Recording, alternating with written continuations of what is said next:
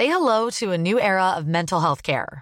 Cerebral is here to help you achieve your mental wellness goals with professional therapy and medication management support. 100% online. You'll experience the all-new Cerebral way, an innovative approach to mental wellness designed around you. You'll get a personalized treatment plan from a therapist, prescriber, or both in a safe and judgment-free space. Your Cerebral therapist or prescriber will outline a customized plan with clear milestones along the way, so you can get to feeling your best. With Cerebral, you're not alone in your mental health journey. We're here to empower you to live a fulfilling life. So take that first step towards a brighter future and sign up today at Cerebral.com/podcast and use code ACAST to get 15% off your first month. Offer only valid on monthly plans. Other exclusions may apply. Offer ends July 31st, 2024. See site for details.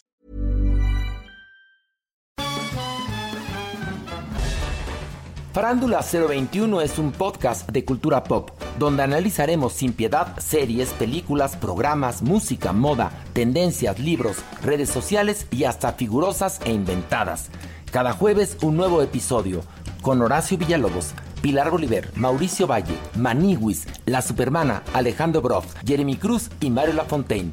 Farándula 021, un podcast con periodistas, psiquiatras y vestidas.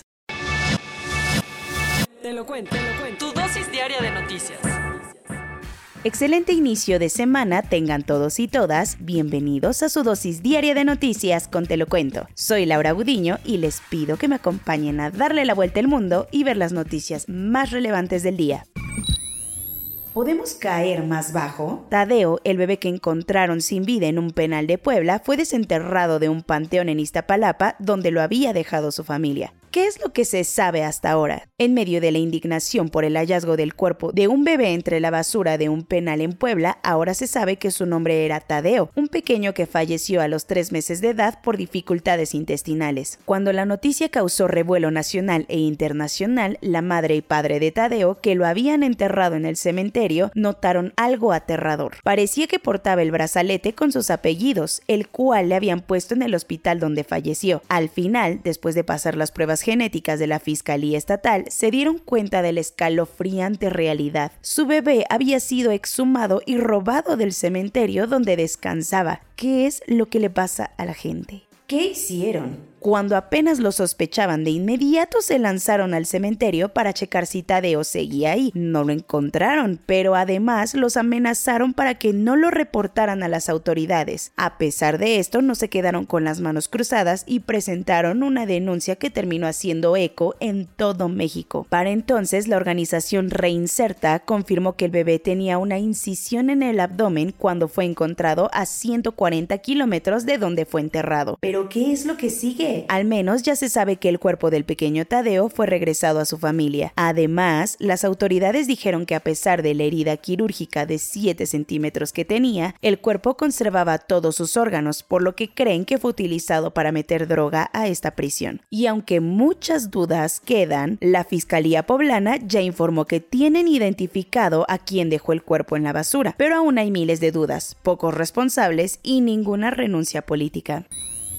Por unas o por otras. Mientras la invasión a Ucrania podría ser una realidad pronto, el Reino Unido asegura que Moscú quiere poner a un presidente ucraniano prorruso. Sacudiéndose los escándalos por las fiestas covidiotas, el gobierno de Boris Johnson publicó el sábado un reporte en el que deja ver que, en una de esas, las intenciones de Vladimir Putin no acaban con invadir una parte de Ucrania. Resulta que Londres aseguró que dispone de información que indica que el gobierno ruso busca instalar un líder prorruso en Kiev, al mismo tiempo que no deja de lado sus planes militares. El gobierno británico hasta le puso nombre y apellido a los candidatos al títere de Rusia, porque insiste que entre las opciones elegidas por el Kremlin está el exdiputado Yevhen Murayev, nombre que no convenció del todo al gobierno ucraniano, aunque Kiev dijo que tomara muy en serio los dichos ingleses. El secretario de Estado de Washington, Anthony Blinken, dijo que esto es característico del manual ruso para desestabilizar a Ucrania, mientras que Moscú rechazó los dichos británicos y acusó a Londres de propagar fake news. ¿A dónde me suena esto? En medio de esto, Washington ya le pidió a las familias de su personal diplomático en Ucrania que salgan del país por si las flies.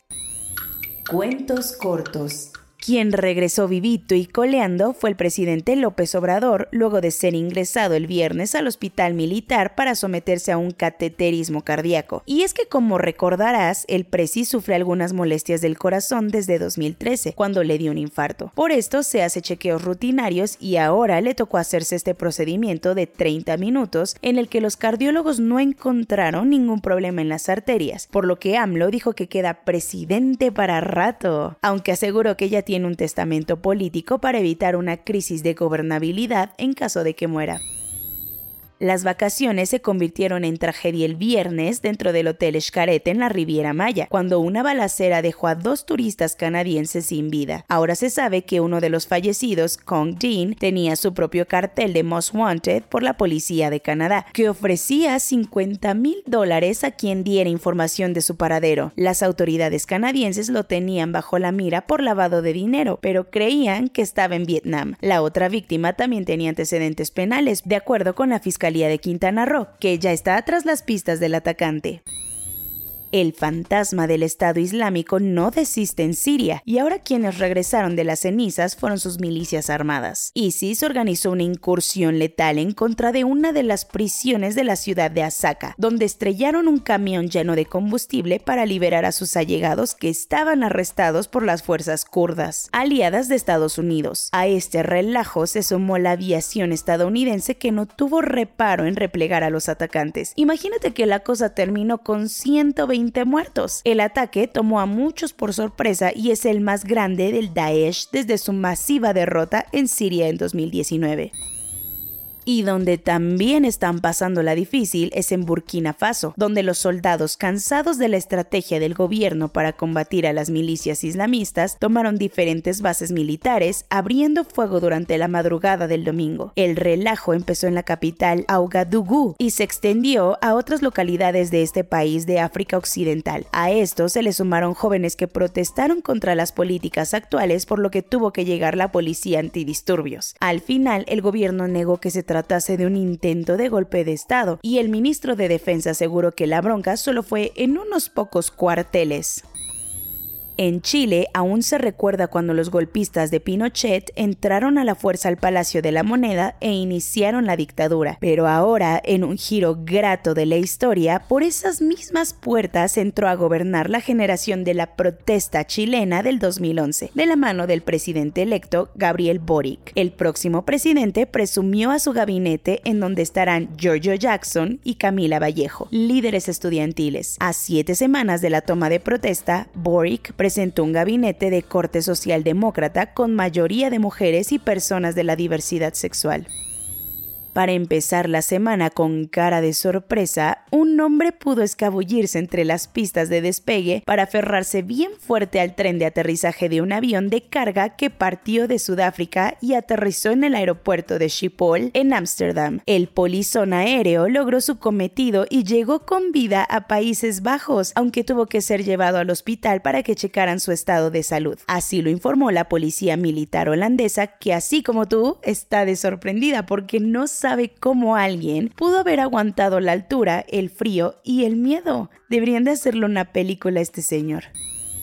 Corona News. En México, el número de casos registrados en 24 horas es de 20,872. El número de contagios desde que inició la pandemia es de 4,667,829. El número de personas que lamentablemente han muerto, según datos oficiales, es de 303,183. El número total de vacunas puestas es de 160,480,629. El número de personas vacunadas con esquema completo es de 76,519,923. Esto representa el 85.51% de la población mayor a los 18 años. La Ciudad de México y otras 9 entidades pasan a semáforo amarillo por el aumento de casos, mientras que Aguascalientes, la más afectada de todas, pasa a rojo. Pero aunque se pase amarillo, en la capital no se cerrará ningún negocio con tal de proteger la economía de las familias, según Claudia Sheinbaum. En enero, los contagios llegaron a tal grado que el IMSS tuvo que dar 600,000 incapacidades a trabajadores, provocando que lugares como bancos, hoteles y oficinas se quedaran sin personal. En plena víspera de los Juegos Olímpicos de Invierno en Pekín, empezaron a hacer pruebas masivas de COVID-19 para intentar frenar los contagios. Para su mala fortuna, la primera ministra de Nueva Zelanda, Jacinda Ardern, tuvo que cancelar su boda por el alza de contagios de Omicron. Kiribati, uno de los últimos lugares del mundo que había estado libre de COVID-19, tuvo que entrar en confinamiento por primera vez después de que aterrizó en su territorio un vuelo donde sus pasajeros dieron positivo al virus. Mientras tanto, en Wuhan, China, donde empezó todo, transcurrió tranquilamente el segundo aniversario de la primera vez que ordenaron un confinamiento masivo, por allá del 2020. A pesar de que en la ciudad no hay contagios ahora, en el país están a la expectativa del avance de Omicron. Donde hay esperanzas es en Europa, ya que la OMS anunció que después de Omicron podría llegar el fin de la pandemia, debido a que el virus puede volverse endémico, aunque el riesgo de que mute y se vuelva a complicar todo está latente. Así que no podemos cantar victoria aún. Soy Laura Budiño y esa fue su dosis diaria de noticias, la primera de esta semana, lunes 24 de enero. Que tengan un lindo día, cuídense mucho y nos vemos mañana aquí en su podcast favorito, Te lo Cuento.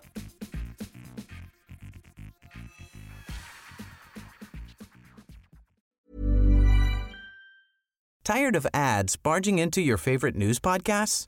Good news. Ad-free listening is available on Amazon Music for all the music plus top podcasts included with your Prime membership. Stay up to date on everything newsworthy by downloading the Amazon Music app for free or go to amazon.com/news ad free.